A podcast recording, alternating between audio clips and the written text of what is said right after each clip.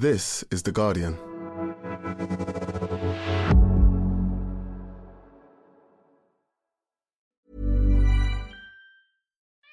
We love our pets, but when the floor's covered in fur, that's harder to love. Eufy X ten Pro Omni Robot Vacuum has powerful eight thousand P A suction to make hair vanish from floors in just one pass. Plus, the roller brush has automatic detangling for easy hands-free maintenance. Want to know more? Go to eufy dot com, that's E U F Y dot com, and discover X ten Pro Omni, the best-in-class all-in-one robot vacuum for only seven hundred ninety-nine dollars. Tired of ads barging into your favorite news podcasts? Good news. Ad-free listening is available on Amazon Music for all the music plus top podcasts included with your Prime membership.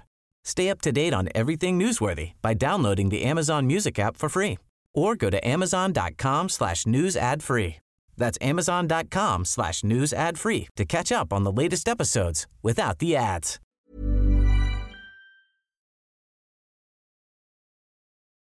This audio long read contains language you may find offensive. The Guardian Archive long read.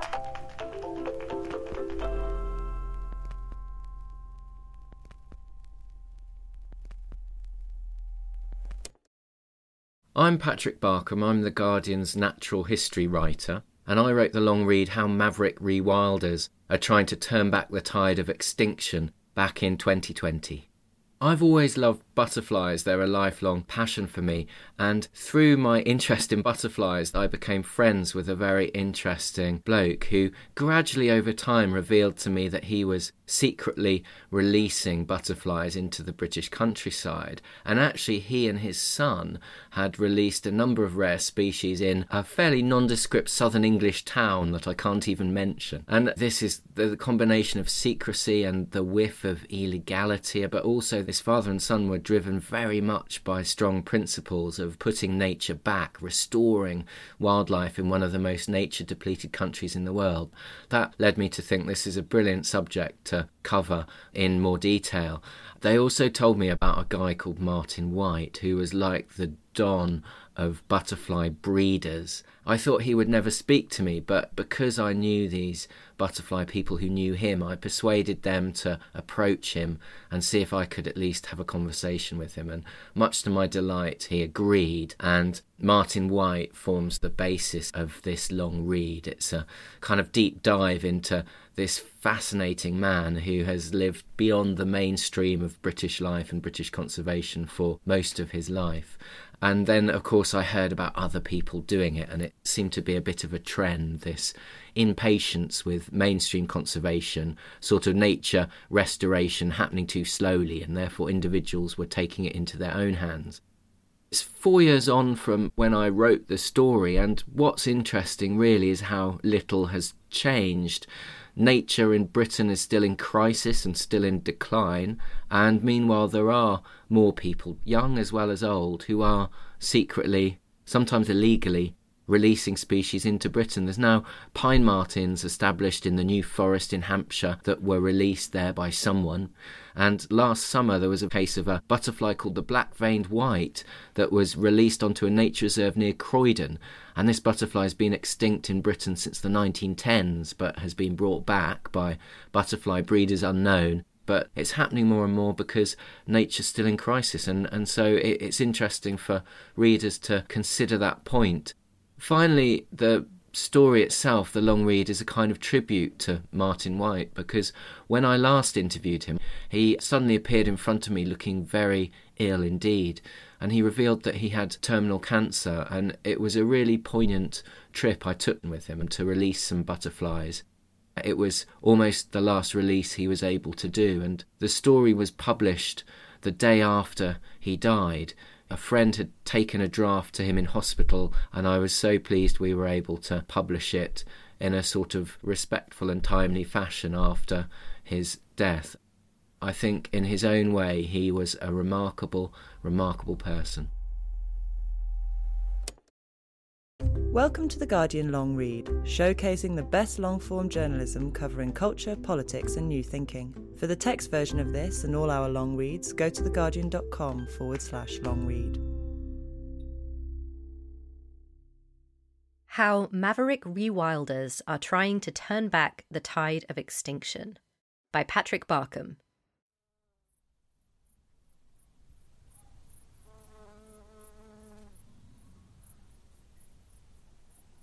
In a beautiful meadow filled with wildflowers and birdsong, a man of late middle age wearing a faded camouflage sun hat knelt beside a clump of clover and prepared to break the law.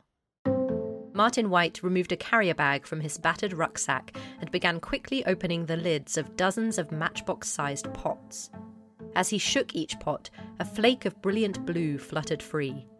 Over the course of about five minutes, White released seventy-two Mazarine Blues, a small butterfly named after the striking colour used in seventeenth century porcelain. For the first time in more than a century, this rare insect took to the skies of Britain. One by one, the butterflies spread out on the pink clover. Some flashed silver blue as they zigzagged across the meadow. White watched closely. A darker-coloured female curled its abdomen around a clover flower. "She's dossing an egg off," he murmured. The butterfly placed tiny white pinheads inside the flower. Satisfaction spread across White's face for a second. Then he scanned the dark woods beyond the meadow. "I'd be worried if someone came out of there," he said, pointing to the distant trees, "but I'd pick up my bag, amble off, and they probably wouldn't notice a thing. It was against the law to release a species here, an area designated as a site of special scientific interest. What if White was caught and prosecuted? There would be an immense public outcry," he told me, in his blunt Nottinghamshire accent. "I would be an instant martyr, and that's the last thing they want me to be." They are the government agencies, scientists and charities who for seventy years have decided how nature should be protected in Britain. These illustrious groups and experts have tried to save wild places and stop the loss of species. They've scored some notable successes. Once endangered species such as peregrine falcons have been revived, and the wildlife trusts alone have created more nature reserves than there are branches of McDonald's. But, broadly speaking, they failed. Britain has lost more of its nature than most other countries in the world. Almost every species, or measurable wild habitat, produces a graph plummeting downwards. Over the last seventy years, ninety-eight percent of wildflower meadows in England and Wales have been destroyed. Three quarters of ponds and heaths have vanished. Half the remaining fragments of ancient woods have been obliterated. The creatures inside this habitat have gone too. Since nineteen seventy, more than half of Britain's farmland birds have disappeared, while a quarter of mammals are endangered, and three-quarters of butterfly species have declined. Overall, one in ten species are threatened with extinction. five hundred species have already disappeared from England. Most alarmingly, this dramatic loss of biodiversity has accelerated in the last decade. During the same period, government funding for British wildlife and the environment has been cut by thirty percent. Can one individual do anything about an extinction crisis caused by the way we live, farm, and build? White is doing something. For almost all of his sixty-one years, he has laboured mostly alone. For the last ten years, he has been breeding native butterflies from his modest terraced house in the East Midlands for release across the country. He is part of a small, scattered band of secret breeders, or introductionists, as they prefer, who have taken it on themselves to bring back wild species that have fallen victim to what one nature writer calls the great thinning of non-human life. White and his peers have quietly released captive-bred wild animals that were once commonplace in Britain. Beavers, turtle doves, butterflies, even glowworms. One introductionist I spoke to, Graham Wellstead, has released hundreds of polecats into the English countryside, helping this once persecuted small carnivore spread across the south and east of the country once again. Another man's captive breeding programme has revived the endangered sand lizard. The introductionists are not fated. To the conservation establishment, these men, and it is overwhelmingly men, are not allies but pests, who do more harm than good. Professional conservationists complain that unsanctioned reintroductions mess up their data. If conservation scientists can't accurately measure whether a wild population is increasing or falling, they can't understand what's causing a decline or take steps to stop it. Releasing a captive-bred watervole into the wild won't save that creature if the marshland where it lives has been drained.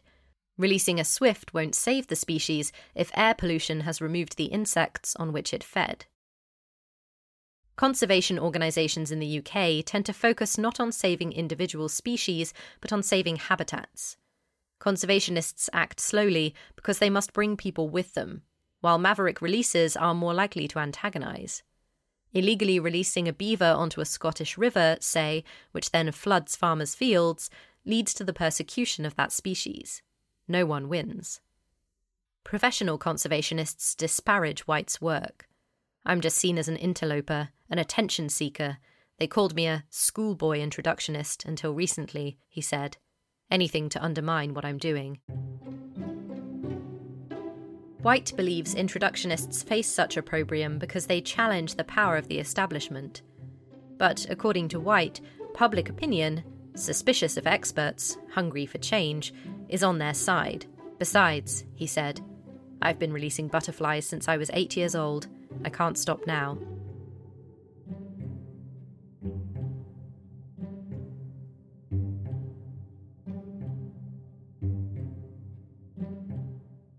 I first met White on a bright winter's day at WorkSop Railway Station in Nottinghamshire.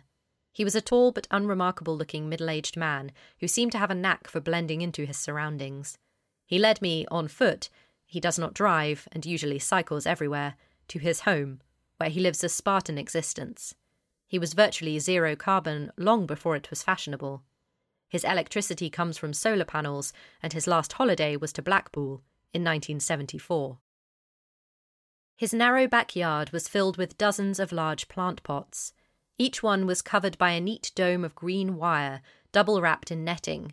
Inside were bonsai'd blackthorn, clovers and violets. On them, or in the soil below, were hidden hundreds of butterfly eggs and hibernating caterpillars.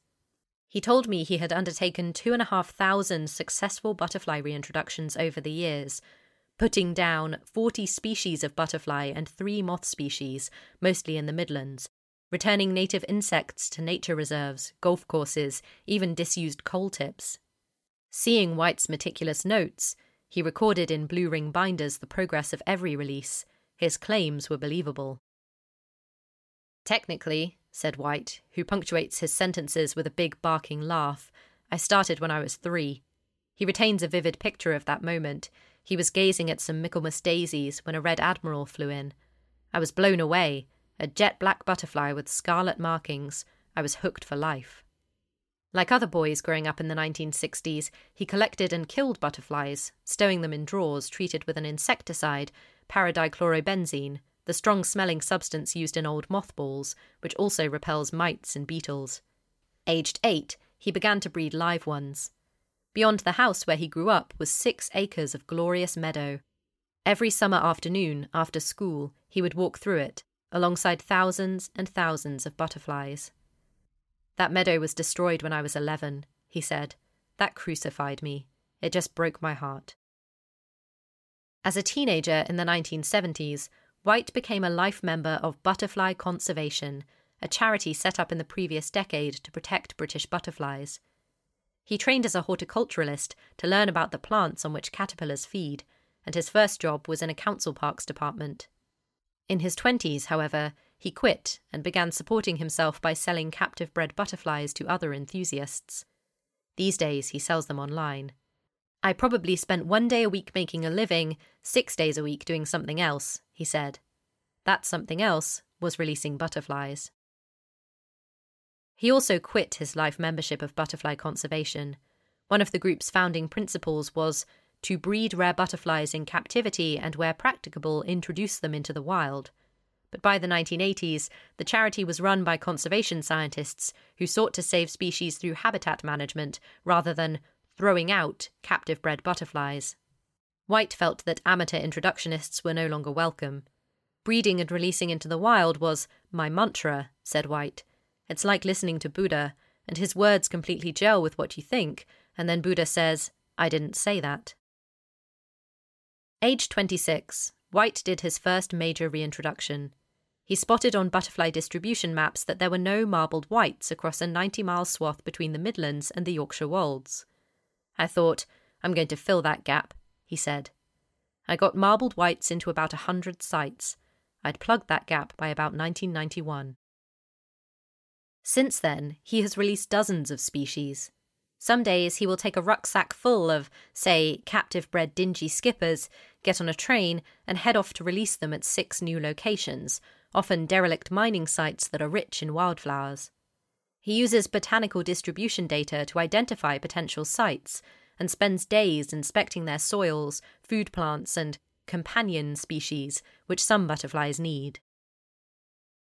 White's claims about the return of the marbled white is supported by data from the U K Butterfly Monitoring Scheme, the world's longest-running dataset for butterfly distribution.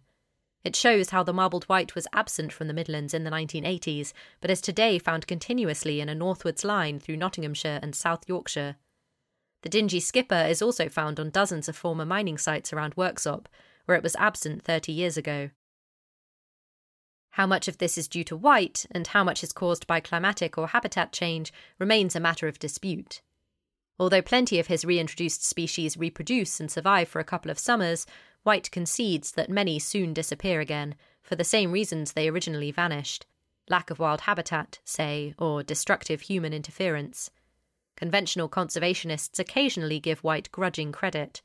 It's widely accepted that he put the Purple Emperor back into Lincolnshire, but critics argue that the butterfly would have returned eventually. White acknowledges that climate change has hugely helped warmth-loving butterflies expand their range. In January, White was in the midst of his most ambitious reintroduction yet, to return the Mazarine Blue to Britain. Unlike other reintroductions, in which he helped a surviving British species recover its former range, the Mazarine Blue had completely vanished from the U K. White studied the reasons for its decline and set about identifying sites abundant with the things it needs to survive: black ants and zigzag clover. A friend caught four aging butterflies for him from a site in France and smuggled them back to Britain. White kept them in his cages. They laid six hundred eighty eggs. Over two years, he released the offspring onto five meadows in the Midlands. It was a big project, and White was working alone, apart from occasional conversations with a few fellow breeders. This attempt would probably fail, he said, but at least he would learn from his mistakes, and future tries might succeed. And it would cost almost nothing. Authorised reintroductions require surveys, forms, permissions, and lots of money. Good luck to the people who want to go through the paperwork, but you'll get nothing done, said White. We've reached crisis point. I come along, and my first reintroduction of Mazarine Blues cost six pounds twenty-eight. He checked himself. I don't know the exact amount, but it was less than a tenner.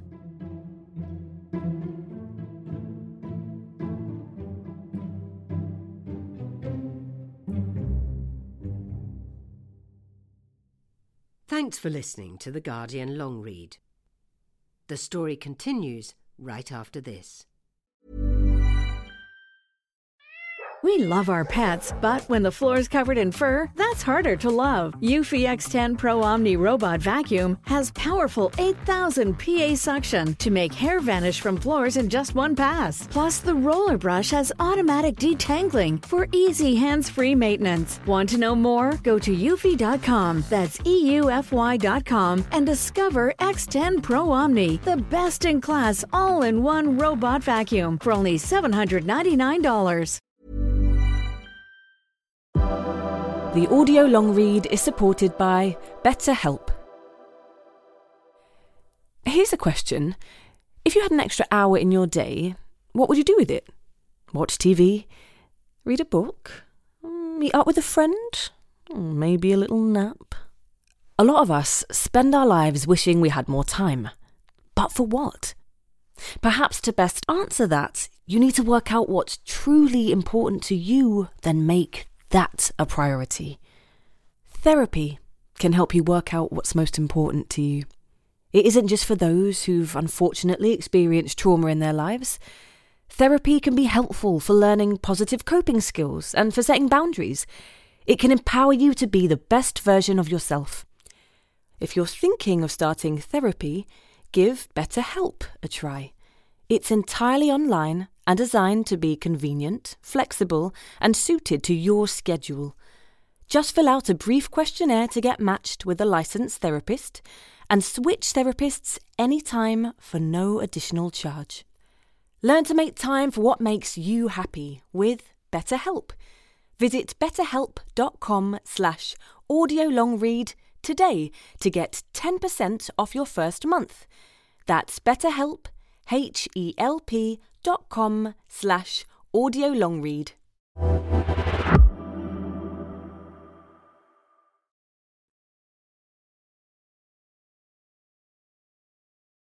Welcome back to the Guardian Long Read.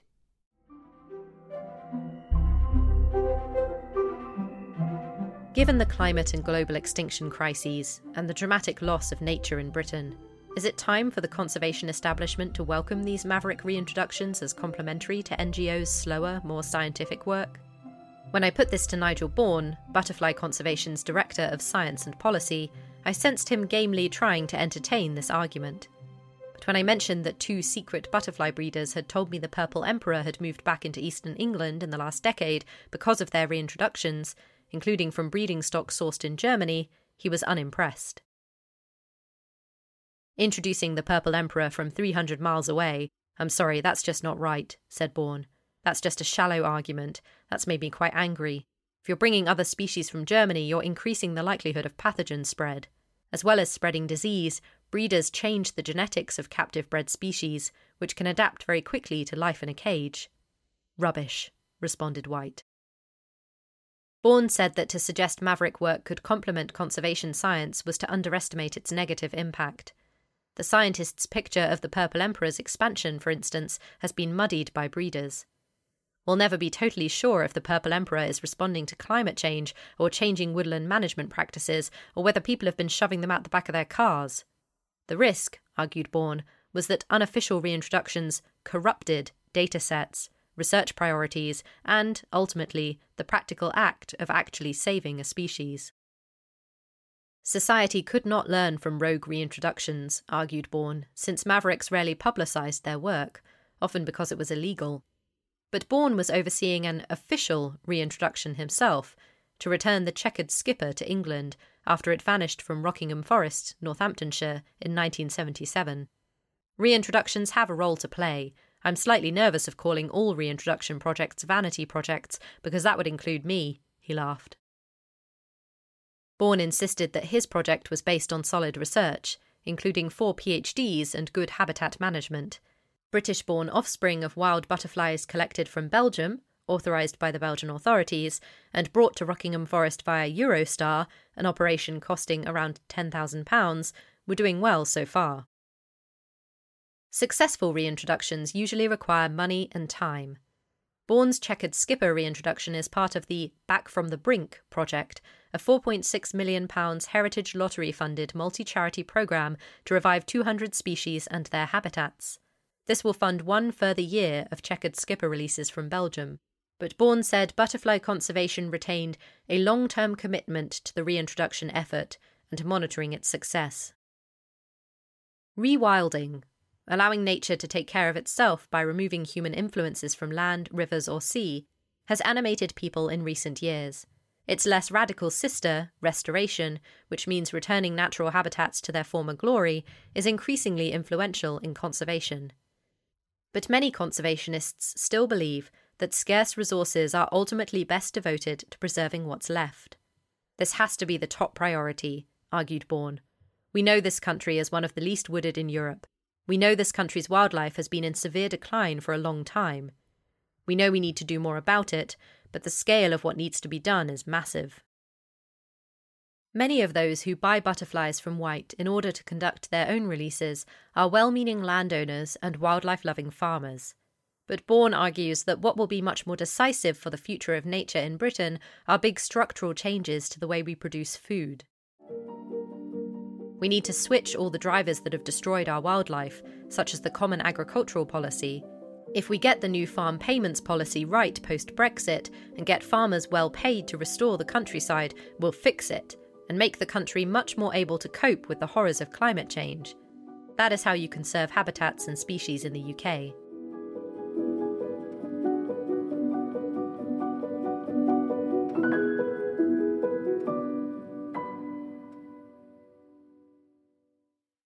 I met Britain's most notorious and successful introductionist in a Devon pub at the start of the year. That morning, Derek Gow had released a pair of beavers into a large enclosure on the National Trust's Hunnicutt estate as part of an officially approved conservation scheme. Gow, who is widely known as Mister Beaver, had transported the animals from Scotland.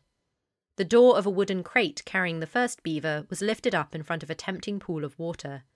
Cameras were raised, but no beaver emerged. Six minutes passed. Still no beaver. Gow walked over to the crate and peered inside. "The beaver is asleep," he muttered. So he reached into the crate and gently pulled it out onto the bank. The beaver slipped into the water without complaint. Later, Gow's assistant, Coral Edgecombe, quietly ticked him off for not following protocol. He should not have grabbed the beaver. But Gow is someone who has dedicated his life to breaking the rules. The beaver was hunted to extinction in Britain more than three centuries ago, but is today the rewilding movement's pin-up. Beavers are sometimes admiringly referred to as ecosystem engineers.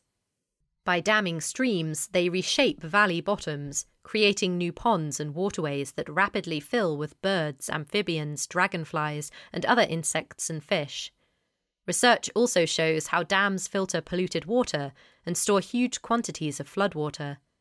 Beavers' dams can even prevent towns being flooded. But the water has to go somewhere, and the farmers whose fields are flooded as a result tend to detest these rodent engineers. Most people agree Gow has almost single-handedly brought back the beaver. Quite how is a little mysterious. "Somewhere in Derek's barn there's a big red button," joked one scientist at the Exmoor Beaver Jamboree. "It's like a Bond film," laughed another. "Release the beavers." Alongside unofficial releases in Scotland and Devon, where the animals were first rumoured to be living wild in two thousand six and first filmed in twenty thirteen, was an official trial that began in two thousand nine, carefully placing beavers in a Scottish glen from which they couldn't spread. By twenty sixteen, the Scottish government recognised that more than four hundred wild beavers, most released unofficially, were now so dispersed that they should once again be considered a native species. The government in England this year declared that Devon's unofficially released beavers, which have multiplied to a population of more than fifty on the River Otter, could stay there permanently. Derek did very consciously adopt the strategy of, what's the phrase, creating facts on the ground, and it worked, one conservationist told me. If something is there, it becomes a reality. I'm not saying it was him, they added hurriedly of the unofficial releases, and it's not always brilliant if it's not well considered. You can lose the animals, or the animals can cause problems. Others have called Gow a one-man wrecking ball and a cowboy operating outside the law. But these days, most conservation scientists give him grudging respect. Gow, who runs a wildlife consultancy from a former sheep farm he is rewilding in Devon, is a charismatic talker who affects to despise both conservationists, children and idiots whose idea of production is to do a lot of tedious reports that nobody ever reads, which cost a lot of money and sit on a shelf in a cupboard, and farmers. They say, "Poor me, we're struggling on, despite the fact that somebody's given us forty thousand pounds of taxpayers' money just to fuck about, own a pickup, shoot a few foxes and get pissed with my mates." He was inspired by Gerald Durrell's books as a boy, worked in farming for a few years, and then began to manage zoos. He started captive breeding water voles, which are on the red list of mammals in danger of extinction in Britain. Since two thousand, working with conservation organisations and landowners, Gow has supplied twenty-five thousand water voles for release into twenty-five wetlands across the country. In Queen Elizabeth Forest Park in Scotland, one thousand water voles released in the mid two thousands have expanded to occupy more than twenty-two square miles. Gow admits to plenty of failures as well, and acknowledged that even this tiny mammal required major habitat restoration. These animals are hanging on in a landscape that's shattered. There are very few environments suitable for them. Then you begin to look at beavers. You see them living in Poland in vast swamps full of orchids, the huge clusters of frogs, the damsel and dragonflies, the small fish jumping in profusion in the dams. You see how around this animal, the water saver, all life revolves. It becomes abundantly obvious that this animal could be the mechanism that provided living space for so many other things. Gow's consultancy makes around one hundred fifty thousand pounds profit a year from work including wildlife photography courses and services for wildlife filmmakers. His services are increasingly in demand from a new generation of rewilders, including wealthy landowners wanting to bring back beavers, as well as harvest mice, wildcats and white storks. Gow helped release the storks on the Knepp Estate in West Sussex, where nesting pairs fledged chicks in the wild for the first time this summer. But even this attracted opposition from some conservationists, who argue that these large omnivorous birds should not have been released without a scientific assessment of their impact on rare amphibians. Gow is scathing about such arguments.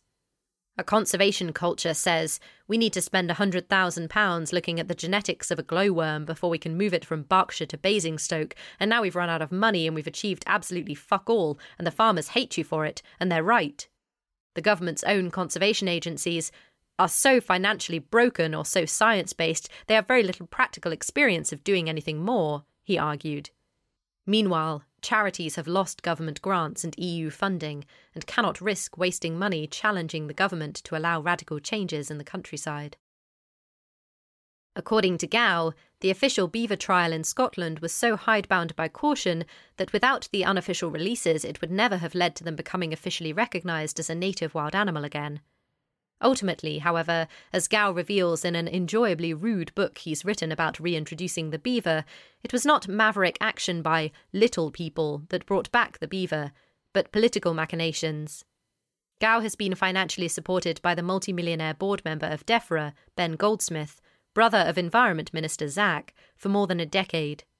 He obtained backing from wealthy landowners such as Knepp's Charlie Burrell and the philanthropist Lisbet Rousing, who owns swaths of the Highlands. Civil servants and politicians were lobbied at the highest level. Yes, without them we would have been screwed, said Gow. That's what's wrong. The reason some individuals are able to talk to government about beavers, and we can probably still drop notes into Boris if we want to, is because people at the top of this meritocratic chain want it to happen. I appreciate that tremendously, and I am very grateful, but I do not think that that is a fair or responsible way for governments to act. It is actually abhorrently wrong.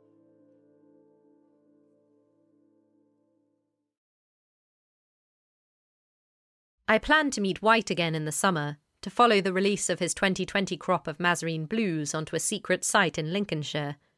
Could it work? As the world became convulsed by the coronavirus pandemic, it seemed impossible.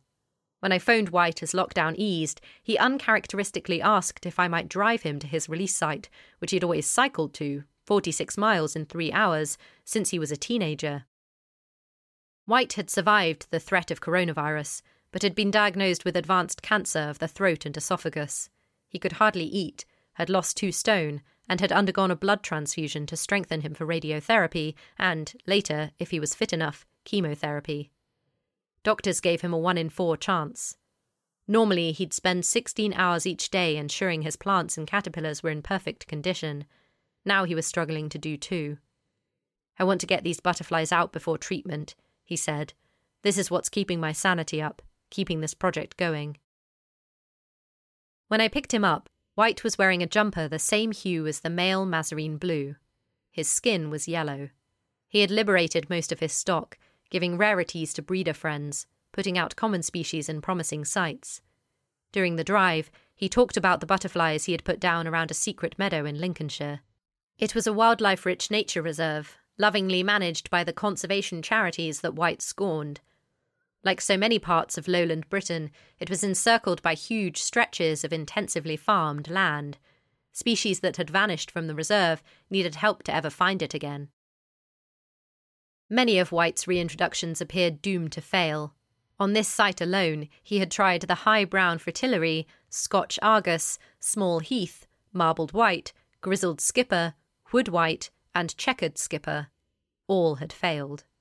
So much diversity and complexity had already been stripped from ecosystems that it seemed beyond the ingenuity of humans to put anything back. But White had some notable successes, particularly with butterfly species that lived in trees, black and brown hair streaks, and the Purple Emperor. Remember, none of my actions have ever resulted in the loss of any butterfly colony, rare or otherwise, he said. According to White, clumsy, habitat management by mainstream conservationists has resulted in local extinctions of some colonies. White talked about perhaps his greatest success, returning the rare marsh fritillary to Lincolnshire. The butterfly had thrived, and conservation charities now supported and celebrated its presence there, one hundred miles from its nearest colony. But conservation scientists remained critical. According to Bourne, this species only endured here because volunteers picked up its caterpillars before meadows were mowed and returned them after, and there was no prospect of the marsh fritillary spreading across the countryside. It has only survived with that level of intensive care, said Bourne. No one is telling you that putting it into two small fields in Lincolnshire and gardening that for thirty years is a success story, because it isn't. It's a distraction from the real work of saving the marsh fritillary with habitat management where it is still found. White and I walked somewhat furtively to the meadow. He looked relieved once the Mazarine Blues had flown free. Then he abruptly declared, "I do believe the whole thing is going to be a failure." That month, the species had failed to emerge on four of five sites where he had released them last year. He blamed the sunny, dry spring shrivelling up their clover food plant. "I acknowledge all my failures. The conservation charities don't do that," he said. "I've discovered a hell of a lot about its habitat and zigzag clover. It's not a waste of time, although it will be if I die of cancer and don't bloody write it up." As the afternoon sun dipped and softened, we sat on the verge of the lane beyond the meadow. White was in no hurry to leave. "It's been bloody wonderful to get out. They'll be all over the meadow now. There'll be a hundred eggs at least. Will he see Mazarine Blues here in a year's time? I don't think I'll be alive in a year's time."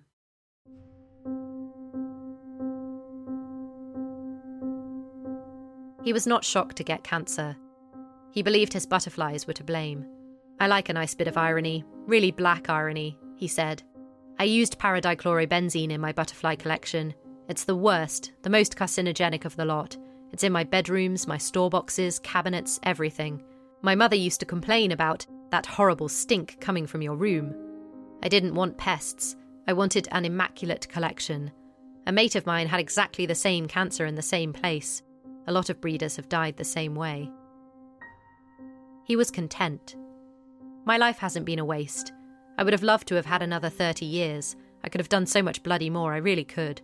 But when I was a teenager, I would have never imagined doing so much." It sounds a bit big-headed, a bit crass, but you do realise how much you've put back. All other people seem to do is criticise you for doing something. They've done nothing. I like to think I'm leaving some sort of legacy, I must admit. I don't personally believe humanity is going to survive very long. Stephen Hawking's prediction is five hundred years, and recovery from humans might take one million. I hope some of my butterflies might still be around. Martin White died on the twelfth of October.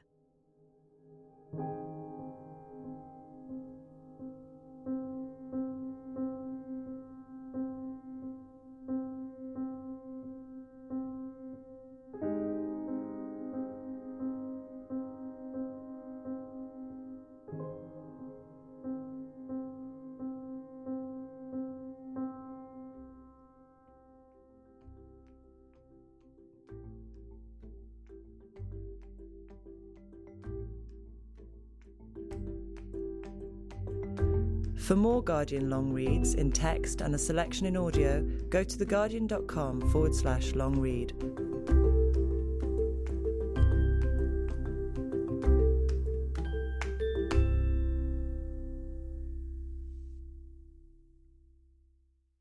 This is The Guardian.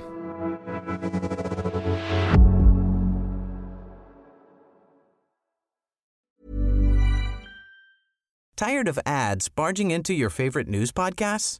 Good news. Ad-free listening is available on Amazon Music for all the music plus top podcasts included with your Prime membership. Stay up to date on everything newsworthy by downloading the Amazon Music app for free or go to amazon.com slash news ad free. That's amazon.com slash news ad free to catch up on the latest episodes without the ads.